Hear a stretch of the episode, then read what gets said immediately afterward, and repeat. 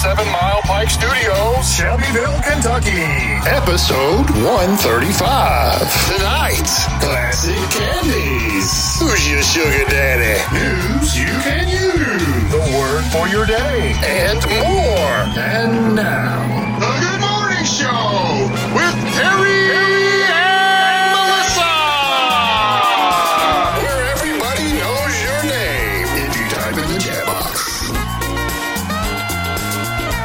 That's right. That's right. Where are we at? Where are we at? Come on. We got it. There we are. I knew we were in there somewhere. Welcome to The Good Morning Show with Terry and Melissa. It's The Good Morning Show at night. It's Thursday Night Live.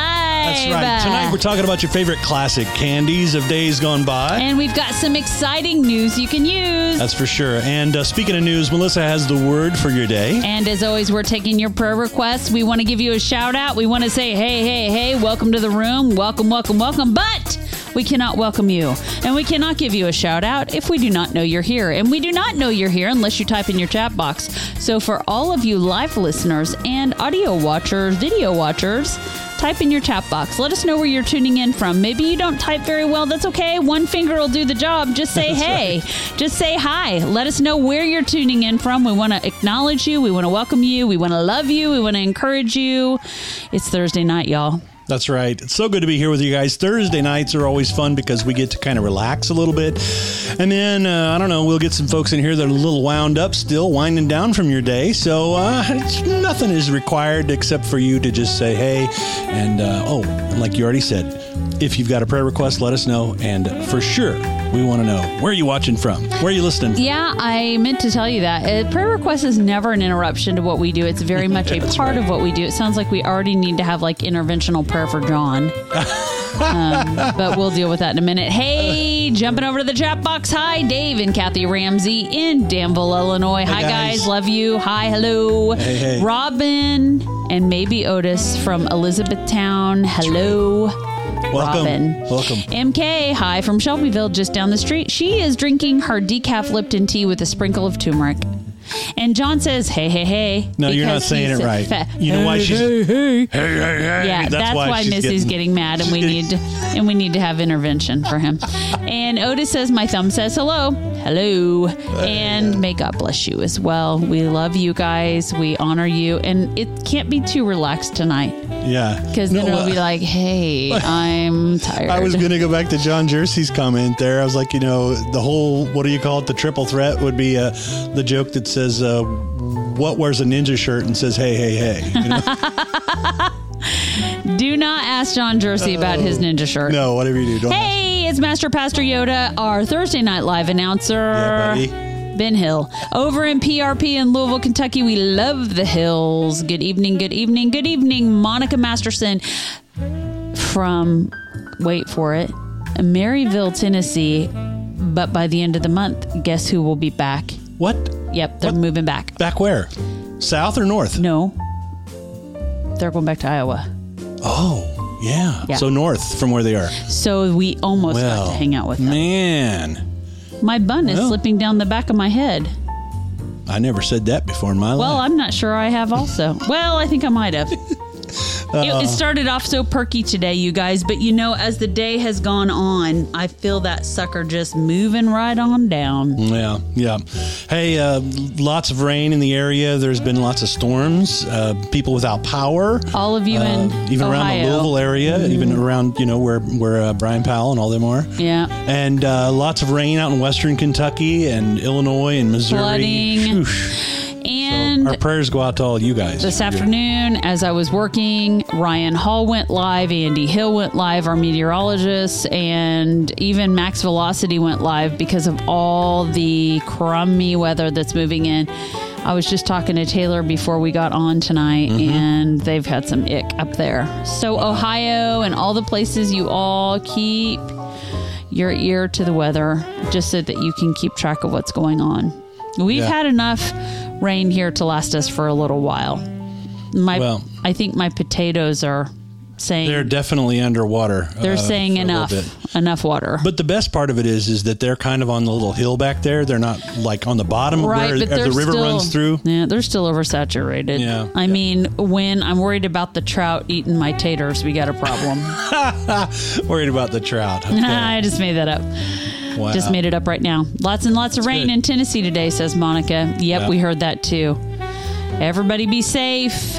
And also, it's the unofficial kickoff to your weekend. We would love to know what your weekend plans are. What is happening with you guys tomorrow? What are you guys doing tomorrow night? What's the weekend forecast for your social calendar look like? We're still on the countdown to summer camp because we just have, let's see, Friday, Saturday, Sunday. And on Monday, we're leaving to go to Tennessee for camp for 5 days. Yep. So. And I am faced with the reality that there's going to be a really quiet house for a week because I have to stay here and work. And I'm like, oh my goodness, what am I going to do with myself? And I can't go over and bother Missy. Because she's going to be at camp with you. So, hey, check this out. Kara's on. Hey, Kara, they all had the stomach bug at their house. It throws her anxiety off. Oh, sorry. No surprise that she's been crying for days. Well, we're going to pray. Otis says it's mosquito season. Otis, have we talked to you about the ThermaCELL? ThermaCELL. Why do you always correct me when I say that? Well, it sounds like you're saying S-I-L-L or C-I-L.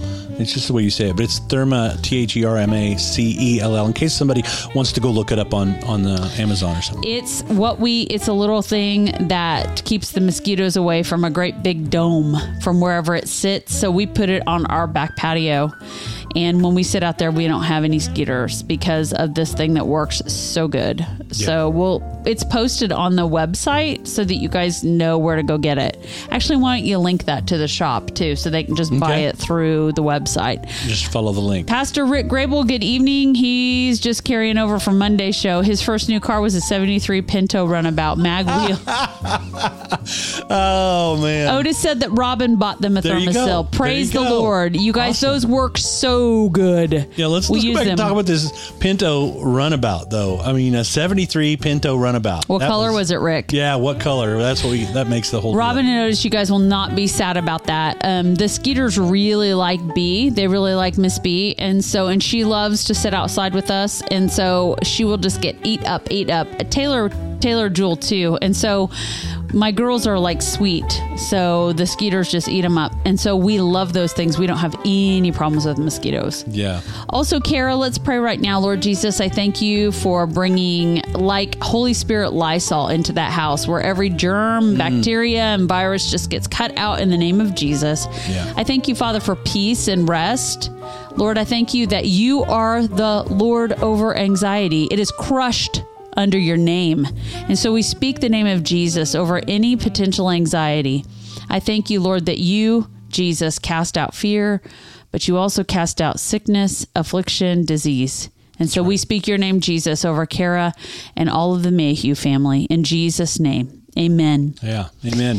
Dave says, I remember those Pinto with mag wheels. They were cool. What color, you guys? I need to know this. Pastor Rick, what color was it? See, I'm a girl. I care about the things that matter. In the early 70s, they a lot of them, they had those light yellow. Probably gold. Or yellow, gold, or something like that, maybe. I don't know.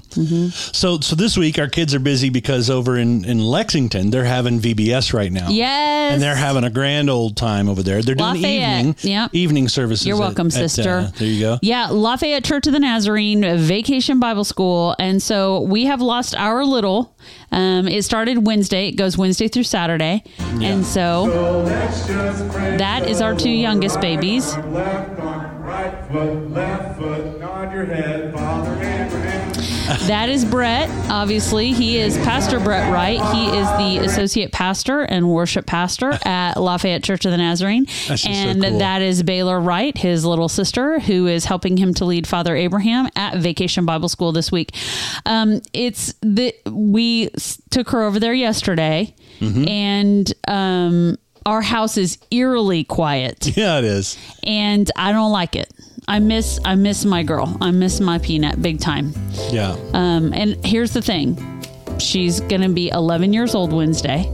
And this is the first time she's exerted some independence. You know, she's gone to camp the last couple of years, but this is a big deal.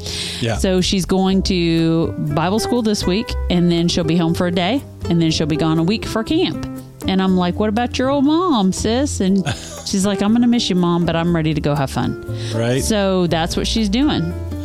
Well, and it's cool. We've said it several times as we're seeing them leading and doing things. And sometimes as a parent, you're kind of like, did we get it right? Did we maybe miss the mark a few times? But you know what? When they come through like this and they're leading other kids and they're doing this, you're like, okay. Taylor Beth sent us that video. Bless my heart. But I want to say something else. It was easier in a way when Taylor and Brett grew up and left the nest because we had Baylor. Mm-hmm. The independence that comes from the third baby is sad because I don't have anybody else in the nest, right? Right. So it's a little bit lonesome. Yeah. So Rick says it was tan. His Pinto was tan. Had a cherry bomb muffler. Oh, my stars. Yeah. Big tires, but sounded like a Piper Cub. Oh, Jesus. Help us with this. Yeah. I bet it was slick. You know that? Dave Ramsey said that, I'm guessing he's referring to one of his. Gloss black and the back window panels were painted over. You guys. That's crazy. MK says, having grandkids, Bailey, Liam, and Logan over Friday night. That's what they're doing this weekend. It's movie night. So popcorn and snuggling with my grandkids and watching a movie. That'll be so much fun. Sounds like a fantastic start to your weekend. MK, way to go. Yeah. Otis says, as young soldier in the 70s, three of us or so would kick in a few bucks and buy a $100 car for a 3-day weekend and the disposable car weekends. Wow. That's crazy. So my dad tells stories about when he would get a couple days leave and they would, all those soldiers would pile in and Dad would drive somewhere and then they'd drive like overnight to get back in time. And I can't imagine all those stories are wholesome. So we have to be careful, I guess, what we're saying. Those are the ones you save for, I don't know, long time from now. Yep, probably. Yeah. And then you have to probably be careful who's sitting in the room. Mm-hmm. When you tell them, I guess. My first car was a 69 T-Bird, Thunderbird, and it was like not bright. It was kind of a faded canary yellow. And so, you know, those 70s colors, 60s and 70s, it was always, you never knew quite what you were going to get. But tan, when you see a tan Pinto coming down the street, I mean, that's almost like camouflage. I had a 1984 red on the top, two-tone, gray on the bottom, Chevy Cavalier hatchback. I love that baby. It was a 5-speed and manual transmission. I love to drive a stick. And I love that car so much. My dad bought it for me when I was 12 because where we lived in Shawnee County in Kansas, you could drive at 13 if you had a learner's permit and you were rural. And you were either driving to and from work, to and from school, or to and from church. And so I legally drove at 13 years old and my dad bought me the car at 12. Now, you realize I learned how to drive when I was very young because we had go-karts and we had dune buggies and we had all this. And then when I was a junior in high school, so from the time I was 12 till I was about 17. When I was 17 years old, a little gal in my class, I will not say her name, and yes, I can remember it, hit me going between 75 and 85 mile an hour while I was stopped on 45th Street waiting for a car to turn left in front of me. There were two cars ahead of me and she hit me. She totaled my car. Yeah. We were okay. Praise the Lord. He kept his hand on us. And y'all went to school too, right? You were on your way to school. And you went ahead and went to school after something like that. That's just... Yeah, but by the time I got to school, like I think I was in shock or something because by the time I got to school and I was checking in, the secretary, when I was signing in the office, she's like, your hands are all bloody. The glass had cut my... Mm. had cut into my knuckles and my hands from the steering wheel, and I didn't even know it. And the whole underneath side of my, from my knees down were all beat up. But, you know, when it happened, I didn't feel like any of that. So I just went on to school, and the secretary at the school office was like, you need to go home. Yeah, yeah. Yeah. So they sent me home, which was a smart thing to do. Honestly, I probably shouldn't have gone in anyway. Yeah. Well, in case you're just tuning in, this is The Good Morning Show with Terry and Melissa. This is our evening show, Good Morning Show at Night Live. That's right. And so we're just here hanging out. Usually we'll have a cup of coffee or something, but nighttime, caffeine kind of does a number on you. You start speaking about the universe and questions at 4 o'clock in the morning. We did last week, we taped a show. And we taped a show in the evening for the next morning. For Saturday morning. And I wanted to have coffee for the morning show, because that's what we do in the mornings. And you guys, I drank an iced coffee. At what time did we do that? We recorded at probably 6:30 or 7:30. Yeah, and you don't usually like to drink anything with caffeine in after 4. No, like after 4. And it was 6:30 or 7:30. I mean, I did not sleep worth a hoot nanny that night. And I was just like, oh, I was flip-flopping around. I was so mad at myself. And I thought, why did I do that? For the integrity of the show. I did it for you guys. Well, the reason we recorded the show on Saturday morning for Saturday morning was because we were at Jed's first birthday party. Mm-hmm. He's 1 year old. And so we had a great time with that. We covered that on Monday's show, which is just a few days ago, Monday Morning Motivation. We actually labeled that one French toast, ketchup, and water baptism for the title. Because we talked about our coffee of the day was French toast flavor from Bones Coffee Company. We talked about water baptisms because of all this stuff with the Jesus Revolution movie. A man that was 85 years old gave his life to Jesus and decided to get baptized for the first time in his life, saying it's never too late to receive Jesus and to follow after him. And so we talked about that. And we also, the other thing in the title was ketchup. And we talked about the origins of words that are everyday words like ketchup and groggy and blockbuster. And what are they known for now versus where did they come from? And also our Joshua 1:5-8 was be encouraged. We were encouraged through that from the Word for Your Day. So if you want to find out about all of that and more, just go to our website, thegoodmorningshow.tv, click on the blog link, and you'll see all of the episodes listed there. And when you go into a blog, you'll see photos and different links and things like that. And hopefully you'll be encouraged, too. It's like the inside story. It's like the rest of the story. Yeah, it is. Kara says, what was my next car after that one was totaled? My dad and mom made this deal with us girls that they would buy our first car, but after that it was on us. Mm-hmm. But dad felt like he needed to buy my second car since my first car was totaled. And obviously he got insurance money for it from that gal's insurance. And so he bought me a very comparable hatchback, two-tone brown and tan, Oldsmobile Firenza. And it looked very much like the Chevy Cavalier. It wasn't. I miss my Cavalier. I love that little car so much. So the Oldsmobile Firenza hatchback, the deal was dad would buy it. And then when I got my own car, you know, if I still had that, perhaps I would give that to my sister who was coming up behind me. And the next year I saved all my money.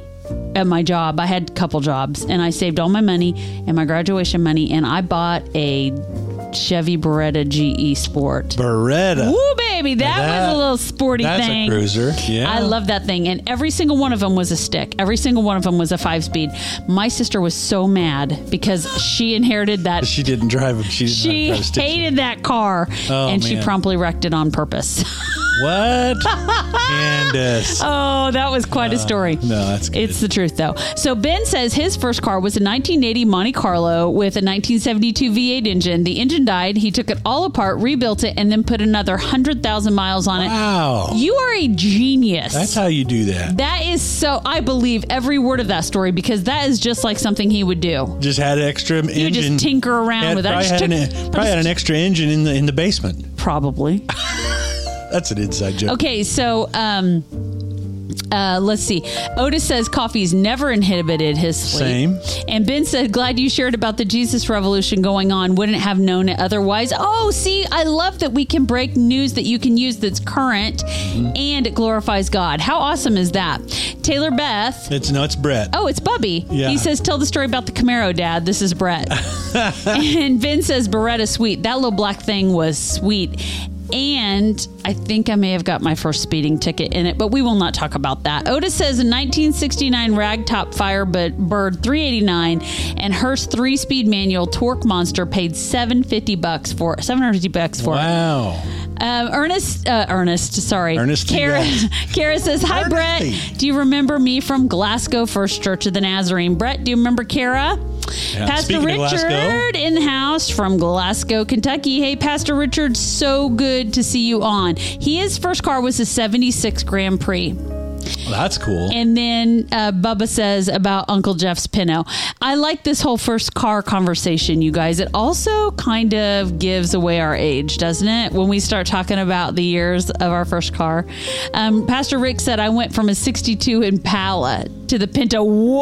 Wow. You went from a boat to a teeny tiny dinghy. All right. Tell the story. Well, first, this was my first car. Well, this isn't my actual first car, but this gives you a good idea. That's the 69 T-Bird that I had, and it was kind of a baby yellow kind of color. But the headlight covers, they were the air compressed kind that would close down like eyelids over the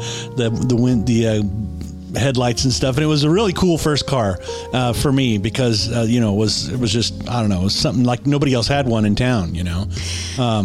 Richard Johnson says his first car was the 76 Grand Prix. He said it was a boat. It was a boat. Yeah. And in 67 Mercury Caliente. Caliente. Woo, Jeff Schwartzentruber. How about that? Ben said he had a broken arm when he rebuilt that engine. Mic drop. Boom. That's like the cool points. He's winning cool points right now. That's crazy. Man. Yeah. I love talking about first cars. Brett's first car. Brett, are you going to post what your first car was?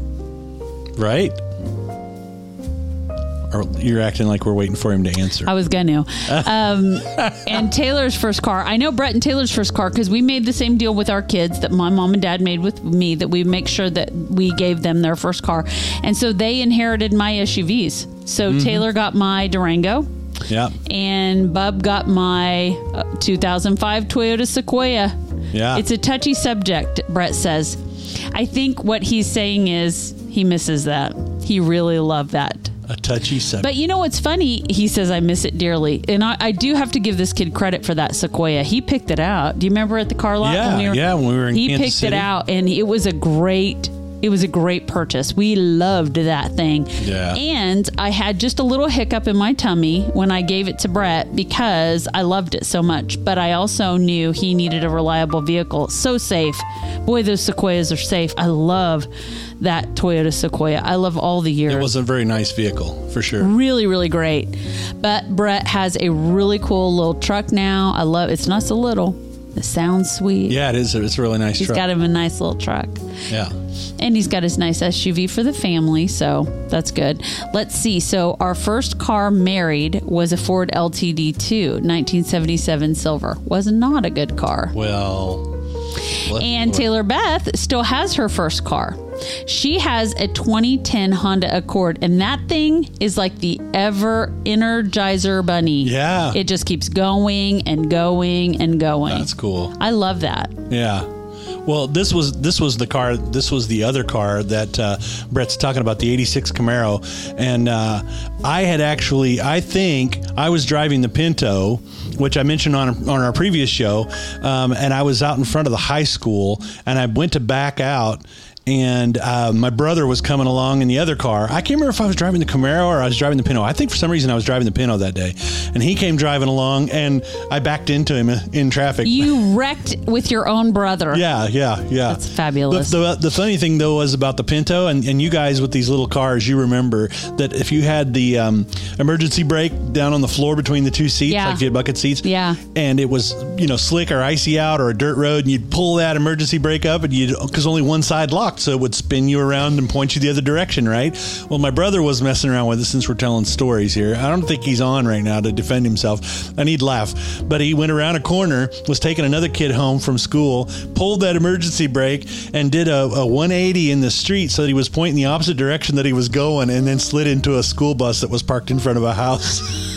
I'll tell you what, we had some crazy stuff happen, and it was all just because we were just being stupid, so I wouldn't encourage that now. This is not the car show. This is not car chat, and this is not everybody go back in time and talk about your first car. This is The Good Morning Show with Terry and Melissa Wright, and you're watching Thursday Night Live. That's right. It's The Good Morning Show at night. Ben Hill says, I made Noah promise never to sell his FJ Cruiser without first telling me. Almost everyone misses their first car. I agree with that. I agree with that. I missed mine terribly. The guy that bought it from me ended up on an icy highway, wrapped it around a telephone pole, was never able to recover the car. He lived, but I mean, I've never seen one like it that I could buy again. So, well, you know. Pastor Rick says Rebecca's new car when graduating nursing school was an 89 red Camaro. There you go. Wow, muscle cars. Sweet deals. That's awesome. Yeah. You know, I would say something about, I don't want to do that. I think we've probably talked this topic out, so I'll just let it go. I was going to say something, and it might not be encouraging, so it's not right. worth saying. Well, while we're talking about reminiscing about stuff, I was thinking earlier, I got an email, and it was talking about certain candies that have that are making a resurgence again, that have been off the market for so long. You know, we talked about how Coca-Cola had the new Coke, and then they went back to classic Coke, and Cherry Coke made its debut like 1985. You sent me that thing about that. And before we go to that, let's do this prayer request real quick, because it's not really a prayer request, but I asked you guys what you guys were doing this weekend, and MK told me, Robin says they're visiting the horses tomorrow, and if her back will cooperate, she heard it yesterday somehow, she thinks she was breathing or something. # old people problems. Girl, I feel that. So let's pray right now. Lord Jesus, I thank you that you are a healer. Right. It's actually one of your names. It's your description, but it's who you are. Like, you are a healer. Mm-hmm. And so, Jesus, I'm praying right now for whole and complete healing over Robin's back and her body in the name of Jesus. Pain, disease, and affliction must flee. So I'm just declaring, Jesus, I thank you, Lord, for making Robin's back whole and completely pain-free. In Jesus' name we pray. Amen. To enjoy your day tomorrow. That's right. Absolutely. Pastor Richard says, my first day with my license and the car, I put a scratch down someone else's car. Oh, no. Yeah. Way to get out there in the first. Let's just get it over with real quick, okay? Get that first accident under your belt. Oh, crazy. No, I was talking about these candies and stuff, and you know, when we go to like Cracker Barrel, they like to, they cash in on the nostalgia side of things. You can find a lot of the older candies there. And so I was kind of like, you know, like we love talking about our favorite cars, you know, and things that way. But I was thinking about our candy, because, you know, like, look at the classic candy. I'm sure you could probably see in a picture there. There's probably something in there that you're like, oh, I haven't had a Zagnut in years. Or what are those coconut bars, you know, with the pink and white and brown stripe. Oh, yeah. You know, the 100 grand bars. Yeah. And so I started thinking about where certain candies came from. And I was like, you know, this is kind of an interesting thing. I've only got 3 that we're going to make a mention of tonight, but I'm sure you've probably heard of any one of these, and all of them, I'm sure. The first one that came up was Pez. Oh, like, who doesn't love a good Pez dispenser, right? Yeah. But did you know that Pez was first marketed as a compressed peppermint sweet in Vienna, Austria in 1927? Oh, I didn't know that. The name Pez is an abbreviation of Pfefferminz or peppermint, German, and it was the P in pfefferminz, like pterodactyl, right? Or Pfefferminz. Then the E in the middle, Pfefferminz, and Z on the end. So PEZ became the name for the product, and so it was just a peppermint lozenge. That's really all it was. But over time, the manufacturing process became a lot more creative, and they started to see more popularity with them. And the packaging evolved from wrap rolls to a small tin, like the Altoid tins. You know, we're talking about those. The first Pez mint dispenser, it was about the size of a cigarette lighter, which they've kind of retained that size. And the first ones that they actually made that were actually recognizable with the heads on them was 1955, and they marketed them for children. Santa Claus, Popeye, Mickey Mouse, and Donald Duck. You can see them in the picture there. Yeah. They were some of the first ones that were actually created. And then in 1973, Pez built a factory in Connecticut. And then the Pez mints are produced in Tron and Orange, Connecticut in the United States, while the dispensers are produced in Hungary and China. And in 2011, a Pez Visitor Center was opened in Orange, Connecticut, with over 4,000 square feet dedicated to all things Pez. I think it's kind of a cult thing to me. It's a classic collector's thing. Pez is a cult thing, and there are people who are like all down with the you know, collecting the pop culture stuff. Collecting the dispensers. Mm-hmm. But can we just please talk about the candy itself is not very good. Yeah, it's kind of chalky. It's got its weird thing. You know, really a big I know. Deal. You guys remember Pez dispensers. Now there's a couple comments here because it said that Robin said that Otis loves mallow cups. Right. He said his father's last meal is a mallow cup is what his father wanted. And Dave Ramsey says that Chuckles candy used to be made in Danville, Illinois. Right. That's really interesting. I saw Chuckles on the picture there on the left. Yeah, I saw that right there. Yeah. That's interesting. Look at that. They got candy cigarettes for 25 cents a box. That was one of the ones that everybody on this thread that I was reading said that they remembered the most. Yeah. Was the little, they were chalk-like. Some of them were bubble gum.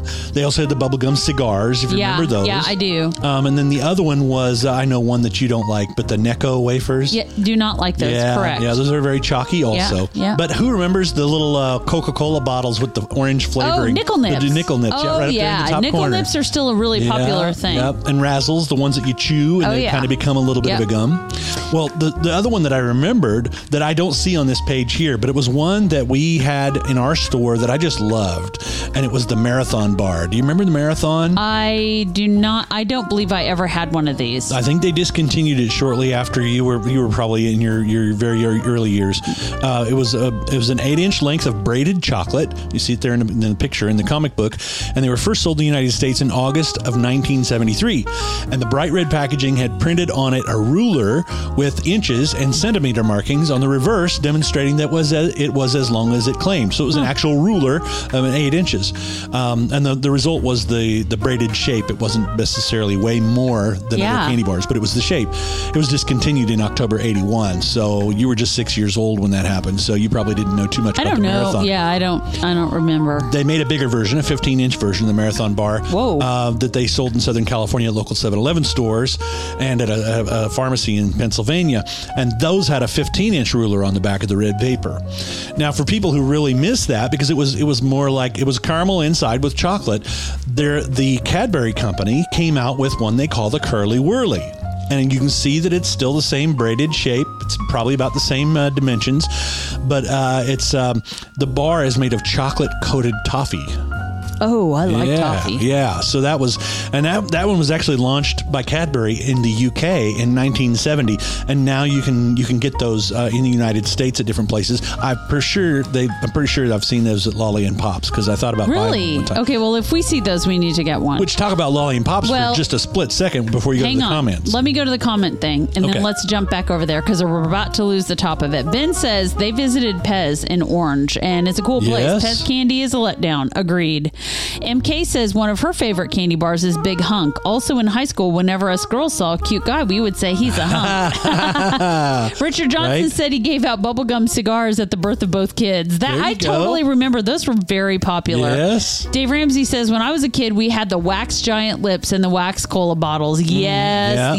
Yeah. Otis says his name is Otis Henry, so I tell folks they named a candy bar after me, the O. Henry candy bar. The O. Henry, yeah. And Pastor Rick says when we had our first child, I passed out bubblegum cigars. See, there you go. See, it was a trend, right? That's right. That's right. And then you want to talk about Lolly and Pops a little bit. For folks who may be looking for those hard-to-find candies besides Cracker Barrel. Lolly and Pops is there are not very many of them, but it is a franchise, and you can usually find them in bigger cities. Louisville has two Lolly and Pops. Kansas City has a Lolly and Pop.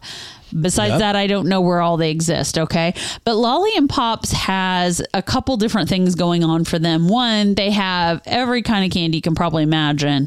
They have bulk candy, so you can buy jelly gummies. You can buy, help me out, Jelly Bellies. Then they have nostalgic candy. The bears. The stuff that you can't hardly see anywhere else. And then they have candy from foreign countries. Now, I want to talk to you about this because we cannot talk about candy unless we absolutely discuss the fact candy tastes different outside of the United States. The chocolate in Europe, especially in like English, Ireland, what are they called? The English Isles, the British Isles. Mm-hmm. It's very different. So the candy that you get for a Snickers in the United States tastes different in Europe because they use different chocolate blends. Yeah. And so it's very noticeable. Even the company Cadbury chocolate in the United States tastes different than it does everywhere else. Remember those chocolates we got in Poland? Oh, those were so good. It really was delicious. Good. Also, so is the coffee. Just saying. Yeah. So just throwing that out there. The third one on this list, we got to get this one in before we move on. I know this is one of your favorites. It is. Also one of your dad's favorites. True. I know, because we've always been on the hunt trying to find them. And when we find them, we buy them for me and him. The cherry mash. I love cherry mash. It's a family legacy that has been carried on for close to 100 years in a candy plant in St. Joseph, Missouri, just north of Kansas City. So very close to us. The Chase Candy Company was founded in 1876 by George Washington Chase, and that led to the invention of the cherry mash, created by his son Ernest in 1918 at the 2nd Street plant in St. Joe, Missouri. And it's made with a cherry center, mashed with real maraschino cherries, then covered with chopped peanuts and coated in milk chocolate. Oh my, so rich, so good. It's still unknown as to how cherry mash received its name. But when it was first introduced to the public, they were 4 ounces, and they were displayed in a bare little box. And today, when you buy a cherry mash, you have the option of buying a mini bag that weighs around 12 ounces or one original that weighs 2 ounces, right? So what do you like? A cold glass of milk with that? I mean, that's so rich and good. What do you do? Are you talking about, are you asking me how I eat it? Well, I take a bite out of it and I literally let it melt in my mouth. I do not chew it until I'm just left with peanut pieces. And then I chew it. I can take that thing lasts forever when I eat it. My dad does the same thing. Oh, he does the same thing. I was going to say, I know somebody, and I can't think who it is, that eats all the chocolate off the outside and leaves just the cherry part. I don't do that.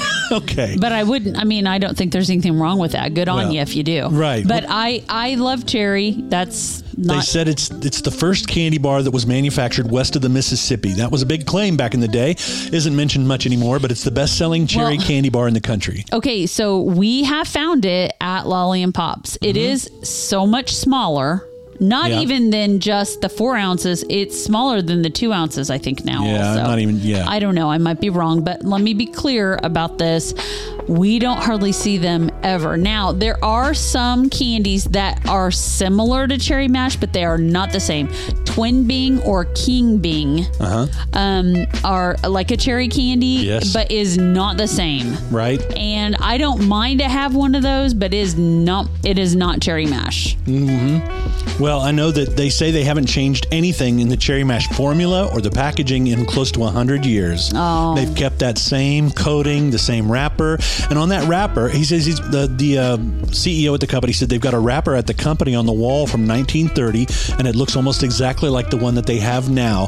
If you look closely at the right-hand side where it says cherry mash, it's kind of on the bent side there. It says the candy cop. It's a little policeman. That is Chase Candy Company's mascot. It's featured on the candy wrappers, which have been red and white since 1930. And they've made over 500 different candies, but cherry mash has always been the most popular one they've ever had, and it's still in its traditional wrappings. All right, roll down. We got some new comments. Isn't that awesome? You guys weigh in on this, if you would. I'd love to know, have you all tried? We're missing a bunch of them. Sorry, no, we're good. Have you all tried cherry mash? Do you guys like it? I'd love to hear, and if you don't like it, probably you can share it anyway. Robin said she used to love marathon bars, and Ben said I have heard of a 7-Up bar, but I've never seen one. I think it was 7 candy bars in one. Curly Whirly is on my list now. I want to try it too, Ben. Yeah. I want to try Curly Whirly because I really love toffee. Yeah. Jeff says Bit O' Honey was one of his favorites. I like Bit O' Honey. Oh, we love Ben those. Does too. Mm-hmm. And so Otis says Bit O' Honey is for the gym. It's a jaw workout. Boy, that's the truth. Robin says I was trying to describe that to Otis the other day. I used to really love the cherry mash. Good. Yeah, okay. See? There's somebody that likes it. Yeah. Otis has never had cherry mash. Okay. Oh, we got to get them. We got to get them for everyone. Cherry mash is for everybody. They're really worth trying. Now, if you don't care for cherry, probably not the candy for you because it's very cherry flavored. Yeah. Yeah, it is. Well, it's not subtle. It's cherry and it's fabulous. I just thought it'd be fun to kind of talk about some of those things. I love this. As a kid, we had some favorites like that. Yeah. It's always good. Always good for us. Yep. So, our kids love the Reese's Peanut Butter Cup candy. And so a lot of chocolate peanut butter requests in our family for flavors, cupcakes, and all the stuff. Yeah. But Brett used to really love Butterfinger. mm-hmm. candy bar. I don't know that he eats that very much anymore. Brett's really actually a pretty healthy dude, so I'm not mm-hmm. sure what. I was like the Chico Stick. The Chico Stick. It's a lot like candies. Butterfinger. And then they had the little peanut butter blocks. Remember, they were a little rectangular, yes, and they had little stripes in them, brown and white stripes. Yep. Does maple sugar count as candy? No. No. Yeah. And Ben says, I've never seen a cherry mash, adding that to the list too. Yes. It sounds like we need to go find a Lolly and Pops Hills and go check it out. Tart like cherry pie. No, it is not tart. It's sweet. It is sweet, but it is a cherry flavor. It's unmistakable. Mm-hmm. It's not strawberry, and it's not subtle. It is, have you had a maraschino cherry? A very sweet, syrupy cherry that you get from a maraschino jar. Not like a Bing cherry, but a maraschino cherry. Right. So it's sweet, but it's very flavorful. So here's something that I liken it to a little bit. If you've ever gone at Dairy Queen and you have got one of their slushies mixed with a ice cream. It's called a Mr. Misty Freeze. And it's ice cream and slushy, and you get the cherry flavored. That is what the inside of that candy tastes like. Is that what Sonic called chocolate? The Polar Swirl or something Polar like that? Freeze. Yeah. There you have it. And Mary Kay says Chick-a Stick. Yeah. Yep. And Richard says Butterfinger and Chick-a Stick are only good fresh. Yeah. That's true. They can definitely, you could tell when they've been around a little It's more long. Like sawdust or pressed wood if you get the wrong older stuff. So. Yeah. That's true. Well. It's true. Well, that's good. Thanks for chiming in on those, guys. It's a lot of fun. That is fun to talk about. How about a little word for our day? You know, I hesitated on this word today. I'm not going to lie. It's a little bit controversial. But I don't think we should shrink back from the hard stuff in the Word. What do you guys think? Do you think we ought to just read over the stuff that makes us uncomfortable, or do you think we ought to talk about it? The parts that make us feel all warm and fuzzy? I think today we actually have to talk about this. Also, because the Lord brought it to my heart, I feel like it's disobedient if I don't talk about it. So listen with me. Don't get mad. Don't get offended. Okay? And don't tune me out. Listen all the way through and listen with your heart. Even if your mind disagrees, listen with your heart. Luke 21:34 says this, "Be on guard that your hearts may not be weighted down with dissipation and drunkenness and the worries of life. And that day may come on you suddenly like a trap. For it will come on all those who dwell on the face of all the earth." Okay, Ben says bring it, so here it is. Jesus is himself in red in Luke speaking about his return, the return of Christ. The disciples want to know when. The truth is only the Father knows. Jesus doesn't know. Only the Father knows. But Jesus says that just like when a flower or a tree come into leaf or bud, you know the spring and summer has approached. The signs of the times will begin to point us toward the return of Christ. We may not know the exact day or hour, and no man does, but we can tell when things are wrapping up according to what Jesus is saying. But here's something he's saying. Listen, while you're waiting for that sudden day, that return, he says, do not let your heart be weighted down. Well, first of all, let's talk about the heart. Remember what that is. It's the seat of emotion. It's the seat. It's the center of who we are. It's our mind. It's our will, our emotion. It's literally our experiences. It's the life of who we are. And Jesus is saying, don't let who you are be weighted down with things like this. Dissipation. What is dissipation?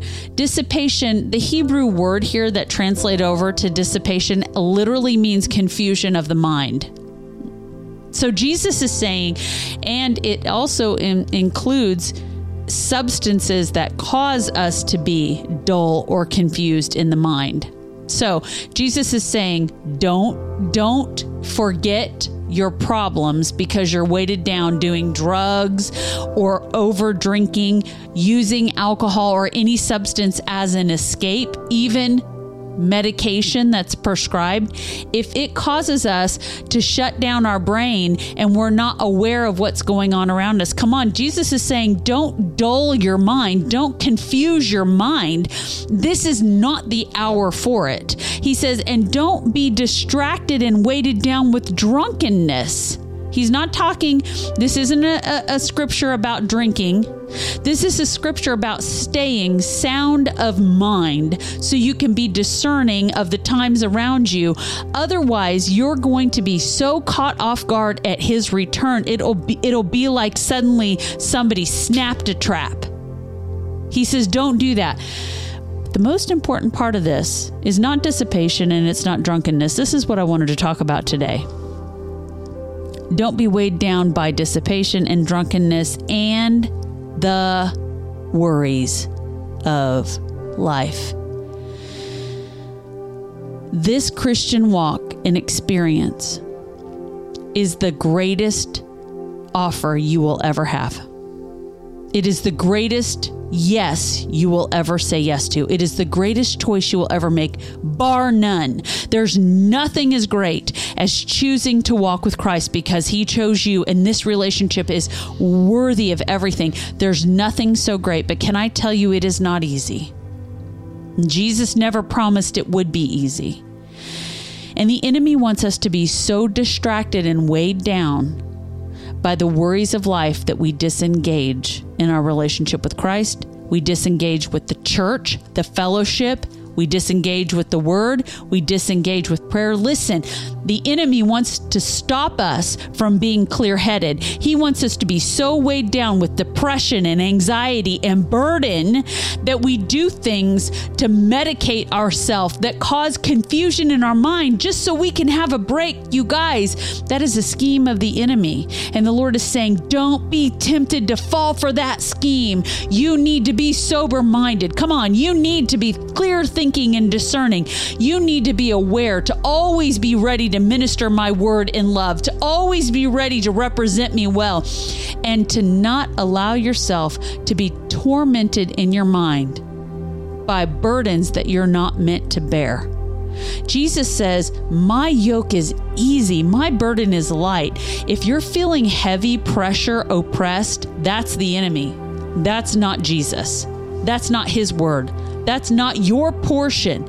That's the enemy trying to lay things on you you can't bear so that you'll make bad choices and bad coping mechanisms like drugs or alcohol or oxy. Yes, I said it. I went there. Because we're not called to be people who disengage our mind so that we can have relief. We're called to be people that press into the Word and the Holy Spirit and prayer and worship and the peace and the rest and the comfort that Jesus brings through his Holy Spirit is our relief. This isn't about substances. This isn't about drinking. This is about not allowing anything to weigh you down, because anything that weighs you down that heavy is not of the Lord. Now, there is a burden to pray. The Lord does put a burden on us to intercede, but it's not heavy and it's not hard. Okay? Anything that's weighing you down to the point where you can't hardly think clearly. Anxiety that robs you of your sleep. Come on. And when you're robbed of your sleep at night, you can't function during the day because you're fatigued, so you can't think clearly. That kind of worry takes your health. It saps your health. It saps your life. It causes things that Jesus never means for you to live in. And that is a scheme of the enemy. And the Lord is saying, be prepared to avoid that temptation. He's not saying it's not going to come. He's saying it will come, but he's saying by me and my spirit and my word, you can be more than overcomers. You don't have to give in to these things. And if you are pressing in right relationship in the word, you won't be caught by surprise when he returns. Come on. You'll know I'm ready. Can you say that today? Can you say, if Jesus Christ returns at 10:05 tonight, I am ready? Or will you be caught unaware, unprepared? You know, he's giving us this opportunity to be prepared and ready for his return. What's he going to find? Is he going to find you full of faith? My prayer and the entire purpose for us doing this show and live stream is that you are equipped and prepared for the return of your King. I want you to be in right relationship with Jesus. I want you to love him. I want you to express his love through you to other people. I want you to have such an incredible testimony of transformed life that you tell everybody you know, so you will be a little evangelist representing Jesus all over. I want that for you. I want that for you. And I want that for me, because that's what Jesus wants. There's only one thing, you guys, that can medicate us authentically right, holy, peace, rest, comfort, and it's Jesus Christ. There is no better offer that you will ever have than accepting relationship with Jesus. There is no one else who has given his life and everything he could possibly give for you except for Jesus Christ. And there is no relationship like the relationship that can only be found in Jesus Christ. Can we pray into this? Lord, thank you for your word. It's okay if it's not easy. It's okay if it makes us uncomfortable, because that's how we grow and that's how you correct us. Oh, Lord, we love you. In our human frailty, we make mistakes. And I thank you for loving us in spite of those mistakes. Thanks for not turning your back on us. Thanks for not kicking us out of the club when we make those mistakes. Thanks for inviting us to correct and repent. Thanks for calling us deeper. Thanks for purifying us, cleansing us, and saving us. Jesus, we really love you. We want to be clear thinking. We want to be discerning. And we surely want to be ready for your return. We also want to be ready for any time anyone asks us to give a reason for the hope that lies within us, for it's an opportunity to tell of your goodness that someone else can come to know you. How we love you so much, and we pray all these things in your name. Amen. There's your word for the day. Amen. That's good. That's good. When you look over the comments, Otis says, no drunken stupors, no Thorazine shuffles, no pothead high times for me. I want to remember my time on earth as he put me here to learn for a reason. That's pretty articulate, buddy. And Rick, Pastor Rick says to be ready in season and out of season. Yeah, come on, amen. That's the key. We can't do that when we're weighed down. He's coming, buddy, isn't he? Yeah, amen. He is, for sure. Mm-hmm. Yeah, and Pastor Richard Johnson is saying, thank you for listening to God and speaking the word of life. Mm-hmm. God uses you in his life. Thank you. We love you so much, Richard. Yeah. We love you guys so much. Yeah. Live as if he's coming tomorrow while planning for it to be beyond our lives. That's great advice, Jeff. You sort of have a real sense of how to say things and live according to the Bible in such a, I appreciate your understanding of the word and the spirit. Thank you for sharing. All of you. Thank you guys for sharing. That's good. Ben's got a comment there. We must learn to rely on the power of Jesus as our first choice. He's trustworthy and never failing. He may lead us to other ways to get help, but he must be where we start and trust him first. Excellent. And that's so true. You guys, we have coping mechanisms, and there's millions of them. Right? We can do a lot of things to cause our mind to tune out, even if it's just grabbing a book or a TV show or I don't know, something, sleep. Some people just go to sleep, right? There's a lot of things we can do besides drugs and alcohol. There's a million things we can do. Yeah. But the truth is, we have to resist the temptation to do those things first and go to him first, because that's growth. There's grace when we don't do that. There is so much grace and mercy from Jesus when we don't go to him first. I find myself in conversations with other people first before I've talked to him first. And I think, oh, Lord, forgive me. I see exactly what I did. Forgive me. You guys, there's so much grace in this. But don't you want to learn and grow and move past the milk and into the steak and the meat of God's word? And this word from Ben is exactly right. Going to him first. He's our first choice. He's our first option. And he is trustworthy and never failing. I do appreciate that he does lead us to other ways to get help. He puts other people in our life for accountability, for counsel, good counsel and advice. He puts other places in our path. Like, we know of some really beautiful Christian-centered rehab facilities that have helped people with substance abuse for years, and we bless them, and they are ordained by the Holy Spirit. Yeah. And so we're grateful. We're grateful for other help. But boy, Jesus is where we got to start. Yep. That's it for sure. Such good stuff, guys. Good stuff. Absolutely. Hey, this Thursday Night Live is pretty good. Yeah. We've talked about cars. We've talked about candy. We've talked about Jesus. Yeah. What's some news that we can use today? Do you have a news report? News? Let me announce you from the news desk. I'm going to throw it over to our news anchor, Pastor Terry Wright. Take it away, Pastor Terry. Well, it's funny that you mentioned the headlines and different things. We were talking about how last week the Screen Actors Guild and the Writers Guild, the union, had taken a strike for filming, right? Yes, true. And so one of those stories that we reported on was that they've been in season. They're filming season 4 of The Chosen right now, and they had to come to a halt after last Friday because of the strike. Right. And we'd heard a little bit about maybe the possibility that they had put in for a waiver. Yeah, and we prayed into that. We prayed about that, and we have some great news to announce because of that. The Chosen continues filming season 4 because they were given a waiver to go ahead with what they'd already started, and they were a waiver to exempt the Bible-based hit series from the impact of the strike.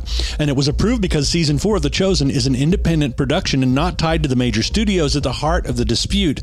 And on Friday, filming had been largely halted. Like we said, they were waiting for the word on that. And then they got the great news that they had been approved for that waiver. So they started shooting again on Monday. Praise the Lord. And they said, to be clear, we've agreed to all of the SAG's requests and their interim agreement. And season 4 is entirely independent and 100% funded by donations, and therefore that was what helped their exemption. Praise the Lord. Yeah, and so there's an answer to prayer. Yes. The second thing about The Chosen that is so great big newsworthy is that it now heads to broadcast television for the first time. They're going to air 3 seasons on the CW. The You're CW kidding. Network. No. It has become a global sensation through streaming platforms, and now it's going to broadcast television. And this past Sunday, July 16th, was the broadcast premiere of Season 1 of The Chosen on the CW, which is a television network that covers over 98% of homes in the United States, and it's available with free over-the-air capabilities as well. And so The Chosen, which has been billed as the first ever multi-season series about Jesus, began airing on Sunday at 8 p.m. Eastern, and it's going to continue on through the fall. Praise the Lord. The cool thing about this is that it was also, because of all this success that it's been having, check this out. If I can get this to come up here real quick. The TV Guide. The Chosen is on the front cover of TV Guide, and they said that this TV Guide this issue was one of their only triple issue editions because it was July 24th through August 13th. It's a 70-year-old magazine, TV Guide. Been around forever, right? Yeah. And it's a bi-weekly publication that provides television program listing and information and features news and celebrity interviews and all that. But they've got The Chosen on the front cover, right? Wow. So 3 seasons on the CW. The final episode of season 3 should end on Christmas Eve. How awesome is that going to be? Wow. And they have part of their, one of the people at the CW network said, as part of our global representation of this coveted property, we are pleased that the CW will become another great partner for The Chosen.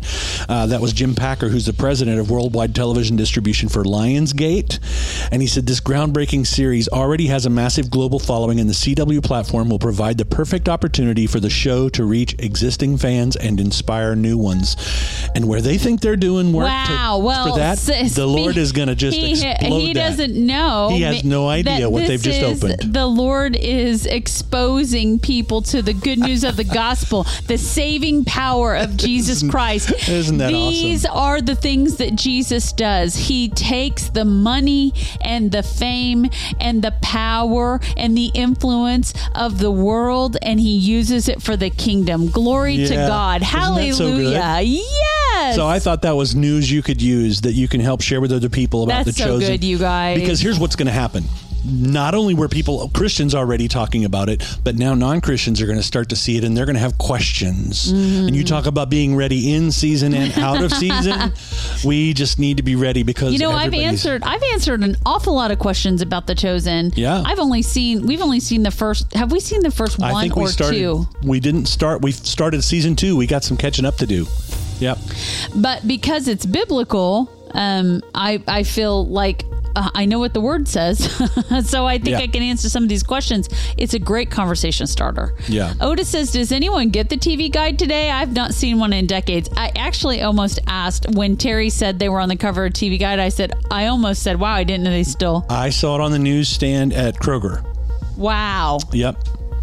And actually, TV Guide went from it was a small format. They went to more of a magazine size format because they were doing more advertising. Oh, really? And everything. And I think they've gone back to that small size, the smaller medium size. So you can look for that, like the checkout aisles at the grocery store and at Walmart. You know, wow, you guys. There, yeah. So that's for sure. Awesome. For sure. Well, my love, guess what?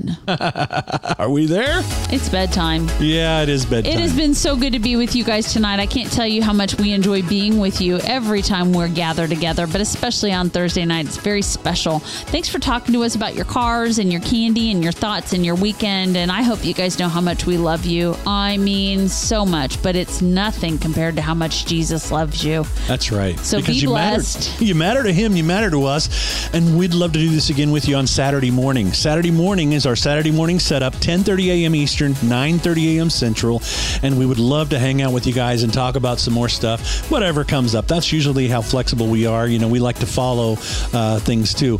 Ben says, last notes here. He says, good news. I better put that on my watch list too. Chosen. We try to bring the cool stuff. I don't know how cool it is to the rest of the world, but to those who love Jesus, he is the coolest. Hey, you guys, have a wonderful night and a great start to your weekend. We'll see you on Saturday. That's right. Bless you guys. Love we'll see you soon. That's all for now. Thanks for tuning into The Good Morning Show with Terry and Melissa. You can catch up on previous episodes, find links to our social pages, and drop us a line at our website, thegoodmorningshow.tv. Thanks for listening.